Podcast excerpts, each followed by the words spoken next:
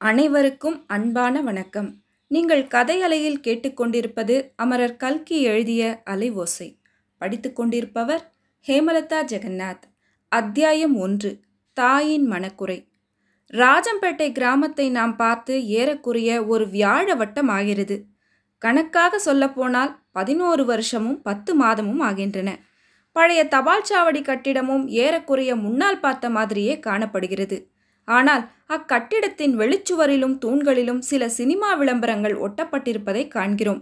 விளம்பரம் ஒட்டப்படாத இடங்களில் ஜெய்ஹிந்த் என்றும் நேதாஜி வாழ்க என்றும் எழுதப்பட்டிருந்தன. தபால் சாவடிக்கு எதிரே சாலையில் கப்பும் கிளையுமாக படர்ந்திருந்த பெரிய ஆலமரத்தை காணவில்லை. இதனால் அந்த சாலையின் அழகு குன்றி வெறிச்சென்று இருந்தது. மிட்டாய் கடை இருந்த இடத்தில் இப்போது ரேஷன் கடை இருந்தது. கடைக்காரர் மனது வைத்து எப்போது அரிசி படி போடுவார் என்று எதிர்பார்த்து கொண்டு நாலைந்து ஸ்திரீகள் கையில் கூடையுடன் நின்றார்கள். தபால் சாவடிக்குள்ளே ஜன நடமாட்டம் காணப்பட்டது. ஆனால் நமக்கு தெரிந்தவர்கள் யாரும் அங்கில்லை. போஸ்ட் மாஸ்டர் போஸ்ட்மேன் ரன்னர் எல்லோரும் நமக்கு புதியவர்கள். வரப்போகும் தபால் ஸ்ட்ரைக்கை பற்றி அவர்கள் பேசிக் கொண்டிருந்தார்கள். இந்த தெரியாத மனிதர்களை விட்டுவிட்டு நமக்கு தெரிந்த மனிதர்கள் இன்னும் வசிக்கும் ராஜம்பேட்டை அக்ரஹாரத்துக்கு போவோம்.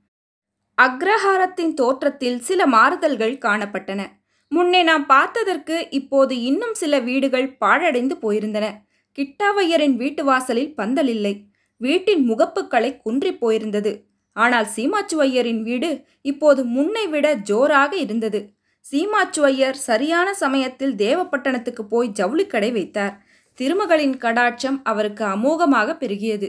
பழைய வீட்டை திருத்தி நன்றாக கட்டியிருந்தார். கிட்டாவையருக்கு சமீப காலத்தில் சில கஷ்டங்கள் ஏற்பட்டிருந்தன. குடிப்படைகளுக்கும் மிராசுதாரர்களுக்கும் குடியிருக்கும் மனைக்கட்டு விஷயமாக நெடுங்காலமாய் சச்சரவு நடந்து கொண்டிருந்தது. சென்ற வருஷத்தில் கோர்ட்டில் மிராசுதாரர்களுக்கு சாதகமாக தீர்ந்தது. இந்த வழக்கில் முன்னால் நின்று நடத்தும் பொறுப்பு கிட்டாவையரின் தலையில் சுமந்திருந்தது. இதனால் பணவிரயம் அதிகமானதோடு குடிப்படைகளின் விரோதத்தை சம்பாதித்துக் கொண்டிருந்தார். யாரும் எதிர்பாராத விபத்து ஒன்று கிட்டாவையருக்கு சென்ற வருஷம் நேரிட்டது. சுற்றுப்புறங்களில் திருட்டுகளும் கொள்ளைகளும் அடிக்கடி ஏற்பட்டு கொண்டிருந்தன. திருட்டு குற்றத்துக்காக கைது செய்யப்பட்ட ஒரு கூட்டத்தினர் பட்டாமணியம் கிட்டாவையரை சமப்படுத்தி வாக்குமூலம் எழுதி வைத்தார்கள். உடனே கிட்டாவையர் பட்டாமணியம் உத்தியோகத்திலிருந்து சஸ்பெண்ட் செய்து வைக்கப்பட்டார். குற்றச்சாட்டுகளை பற்றிய போலீஸ் விசாரணையும் உத்தியோக விசாரணையும் நடந்தன. கடைசியாக விரோதத்தின் பேரில் பொய்யாக எழுதி வைக்கப்பட்ட குற்றச்சாட்டு என்று ஏற்பட்டது. ஆயினும் விசாரணை நடந்து கொண்டிருந்த போது கிட்டாவையருடைய மனதில் ஏற்பட்ட வேதனைக்கு அளவே கிடையாது. வீட்டை விட்டு வெளியே புறப்படுவதற்கே அவருக்கு வெட்கமாய் இருந்தது ஆயினும் வெளியில் கிளம்புவது அவசியமாகவும் இருந்தது. பணம் நிறைய செலவாயிற்று. முடிவாக ஒன்றுமில்லை என்று ஏற்பட்ட போதிலும் பணத்தை செலவழித்து அமுக்கிவிட்டார் என்ற பேச்சும் பராபரியாக காதில் விழாமற் போகவில்லை. பத்து நாளைக்கு முன்பு கிட்டாவையர் தேவப்பட்டணம் சென்று அதற்கு சில நாளைக்கு முன்னால் தான் சிறையிலிருந்து விடுதலை அடைந்து வந்திருந்த தம் மாப்பிள்ளை பட்டாபிராமனை பார்த்துவிட்டு திரும்பி வந்து கொண்டிருந்தார். ராஜம்பேட்டையிலிருந்து நாலு மைல் தூரத்தில் ராத்திரி பத்து மணிக்கு கட்டை வண்டியில் வந்து கொண்டிருந்த போது முகமூடி அணிந்திருந்த திருடர்கள் ஏழு எட்டு பேர் வந்து சூழ்ந்து கொண்டு வண்டிக்காரனையும் கிட்டாவையரையும் நன்றாக அடித்துவிட்டு அவரிடம் இருந்த மணிப்பர்ஸை அபகரித்து கொண்டு போய்விட்டார்கள். கிட்டாவையர் உடம்பெல்லாம் காயங்களுடன் வீட்டுக்கு வந்து சேர்ந்தார். அன்றிரவே அவருக்கு கடுமையான ஜுரமும் வந்துவிட்டது. இந்த செய்தியை அறிந்ததும் தேவப்பட்டணத்திலிருந்து பட்டாபிராமனும் லலிதாவும் குழந்தைகளுடன் புறப்பட்டு வந்தார்கள். இரண்டு நாள் இருந்துவிட்டு பட்டாபிராமன் போய்விட்டான். கிட்டாவையரும் சரஸ்வதி அம்மாளும் கேட்டுக்கொண்டதின் பேரில் லலிதாவையும் குழந்தைகளையும் இன்னும் சில நாள் இருந்துவிட்டு வரும்படி சொல்லி போனான். ரேழி பக்கத்து காமரா அறையில் போட்டிருந்த கட்டிலில் கிட்டாவையர் படுத்திருந்தார். அவருக்கு உடம்பு இப்போது சௌகரியமாகிவிட்டது. ஆனாலும் முன்போல் எழுந்து நடமாடும்படியான தெம்பு இன்னும் ஏற்படவில்லை. இப்போது அவர் அரை தூக்கமாய் இருந்தார் வீட்டுக்குள்ளே கூடத்தில் பன்னிரண்டு வருஷத்துக்கு முன்னால் முதன் முதலில் பார்த்த காட்சியை இன்றைக்கும் பார்க்கிறோம். லலிதாவுக்கு அவளுடைய தாயார் சரஸ்வதி அம்மாள் தலைவாரி பின்னிக் கொண்டிருந்தாள். ஆனால் லலிதா முன்னை போல் இப்போது சின்ன வயது கன்னிப்பெண் அல்ல. அவள் இரண்டு குழந்தைகளின் தாயார். அந்த குழந்தைகள் இருவரும் பட்டுவும் பாலுவும் சற்று தூரத்தில் உட்கார்ந்து பொம்மைகள் நிறைய போட்டிருந்த ஒரு தமிழ் சஞ்சிகையை புரட்டி பார்த்து கொண்டிருந்தார்கள். லலிதாவின் முகமண்டலத்தில் அவ்வளவாக சந்தோஷம் குடிகொண்டிருக்கவில்லை. அவளுடைய கண்கள் கலங்கியிருந்தன. மழை பொழியத் தொடங்குவதற்கு தயாராக இருக்கும் மாரிக்காலத்து இருண்ட மேகங்களை அவளுடைய கண்கள் அச்சமயம் ஒத்திருந்தன. ஏதாவது ஒரு சின்ன காரணம் ஏற்பட வேண்டியதுதான். அவளுடைய கண்களிலிருந்து கண்ணீர் மழை சொரியத் தொடங்கிவிடும். அத்தகைய காரணத்தை ஏற்படுத்தி கொடுக்க லலிதாவின் தாயார் சரஸ்வதி அம்மாள் இருக்கவே இருந்தாள். லலிதாவின் தலையை வாரிக்கொண்டே தன்னுடைய மனக்குறைகளையும் அந்த அம்மாள் வெளியிட்டுக் கொண்டிருந்தாள். இறுக்கம் தாங்கவில்லை. ஆனால் பாழும் மழை மட்டும் பெய்ய மாட்டேன் என்கிறது. வயல்களில் பயிரெல்லாம் காய்கிறதாம். தெய்வம் எப்போது கண் திறந்து பார்க்குமோ தெரியவில்லை. இந்த கலியுகத்தில் தெய்வத்துக்கே சக்தி இல்லாமல் போய்விட்டது போல் தோன்றுகிறது. இல்லாவிட்டால் இந்த மாதிரி அக்கிரமங்கள் எல்லாம் உலகத்தில் நடக்குமா? உங்கள் அப்பா பெயரை சொன்னால் நாடு நகரமெல்லாம் நடுங்கிக் கொண்டிருந்த உலகம் உண்டு. இப்போது அவருடைய வண்டியை திருடர்கள் வழிமறித்து அடித்து பணப்பையை பிடுங்கிக் கொள்ளும் காலம் ஏற்பட்டுவிட்டது ஒரு அதிகாரம் ஒரு அத்து இப்போதெல்லாம் கிடையாது. பயம் என்பதே இல்லாமல் போய்விட்டது. லலிதா குறுக்கிட்டு அம்மா ஊரெல்லாம் அப்பா பெயரை கேட்டு பயந்து கொண்டிருந்த காலத்திலும் நீ மட்டும் பயப்படவில்லையே. எதிர்த்து பேசிக்கொண்டுதானே இருந்தாய்? என்றாள். நன்றா இருக்கிறதடி நீ சொல்வது. என் மாதிரி புருஷனுக்கு பயந்து எல்லாரும் நடந்தால் போதாதா? ஒரு வார்த்தை எதிர்த்து பேசுவதற்கு கூட பயந்து பயந்து இருந்தபடியால் தான் இந்த குடும்பம் இந்த கதிக்கு வந்தது.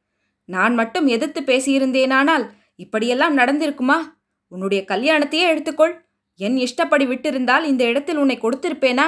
கிளியை வளர்த்து பூனை கையில் கொடுக்கிறது என்று சொல்வார்கள். அந்த மாதிரி உன்னுடைய கதி ஆகிவிட்டது. ஏதாவது உளராதே அம்மா. குழந்தைகளின் காதில் விழப்போகிறது. விழுந்தால் என்ன? நன்றாய் விழட்டும். உன் பெண்ணும் பிள்ளையும் வேண்டுமானால் மாப்பிள்ளையிடம் போய் சொல்லட்டும். எனக்கு ஒருவரிடத்திலும் பயம் கிடையாது. காங்கிரஸாம் காந்தியாம் இரண்டு வருஷம் ஜெயிலிலே இருந்து விட்டு வந்தாராம். எதற்காக ஜெயிலுக்கு போக வேணும்? திருடினாரா கொள்ளையடித்தாரா? மாப்பிள்ளைக்கு போட்டியாக இந்த பிராமணரும் ஜெயிலுக்கு போய்விடுவாரோ என்று எனக்கு பயமாயிருந்தது. ஏதோ நான் செய்த பூஜா பலத்தினால் அந்த ஒரு அவமானம் இல்லாமற் போயிற்று. உன் நகத்துக்காரர் இரண்டு வருஷம் ஜெயிலில் இருந்து விட்டுதான் வந்தாரே. என்ன பலனை கண்டார்? சில பேர் காங்கிரஸிலே சேர்ந்து ஜெயிலுக்கு போய் வந்துவிட்டு மெம்பர் கிம்பர் என்று ஆகி சம்பாதித்து வருகிறார்களே. அப்படியாவது ஏதாவது உண்டா? அதுவும் கிடையாது.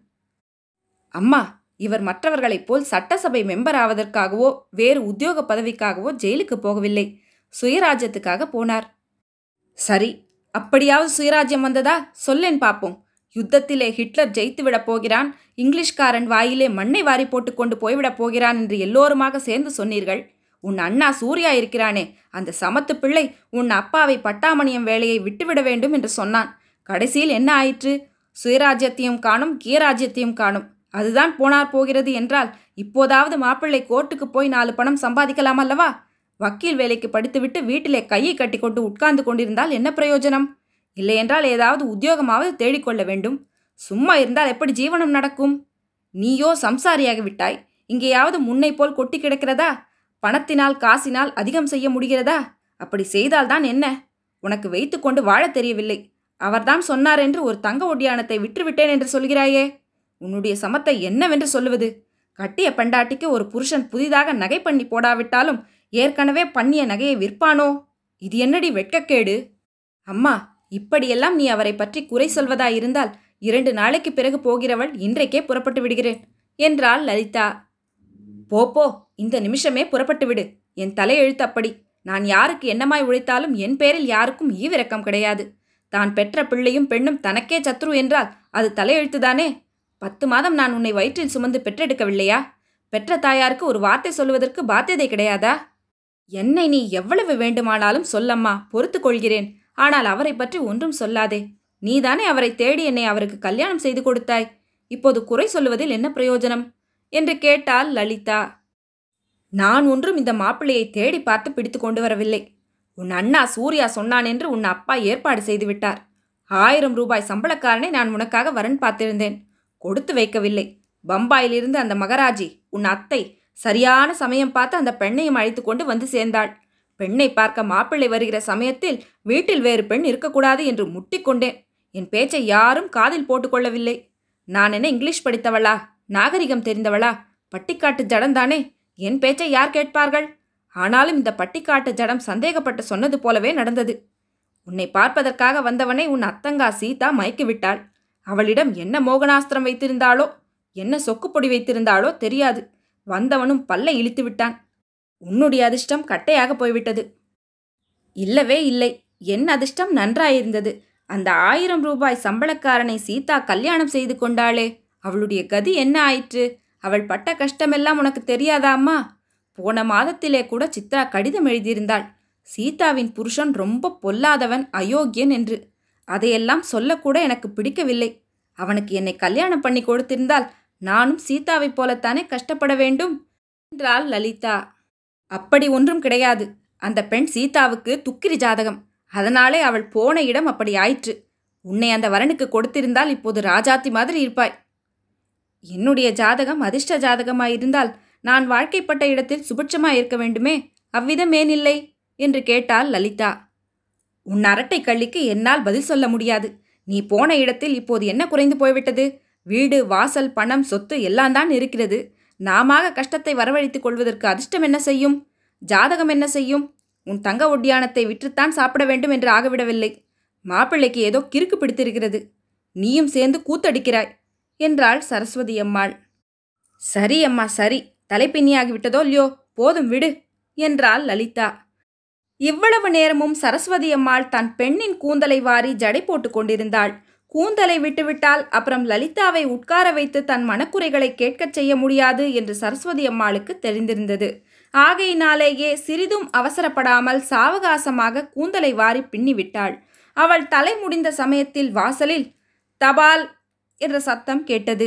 லலிதா உடனே அம்மாவின் பிடியிலிருந்து தலைப்பின்னலை பலவிந்தமாக திமிரி விடுவித்து கொண்டு எழுந்தாள். எவ்வளவு வயதாகியும் உன் சுபாவம் மட்டும் மாறவில்லை. அந்த நாளில் திமிரி கொண்டு ஓடியது போலவே இப்போதும் ஓடுகிறாய். நல்ல வேளையாக தபால் ஆபீஸுக்கே ஓடி போகாமல் வீட்டு வாசலோடு நிற்கிறாயே. அதுவரையில் விசேஷந்தான் என்றாள் சரஸ்வதி அம்மாள். அவளுடைய வார்த்தைகளை அரைகுறையாக காதில் வாங்கிக் கொண்டு லலிதா வாசற்பக்கம் சென்றாள். ஒன்றாம் அத்தியாயம் முடிவுற்றது. நன்றி.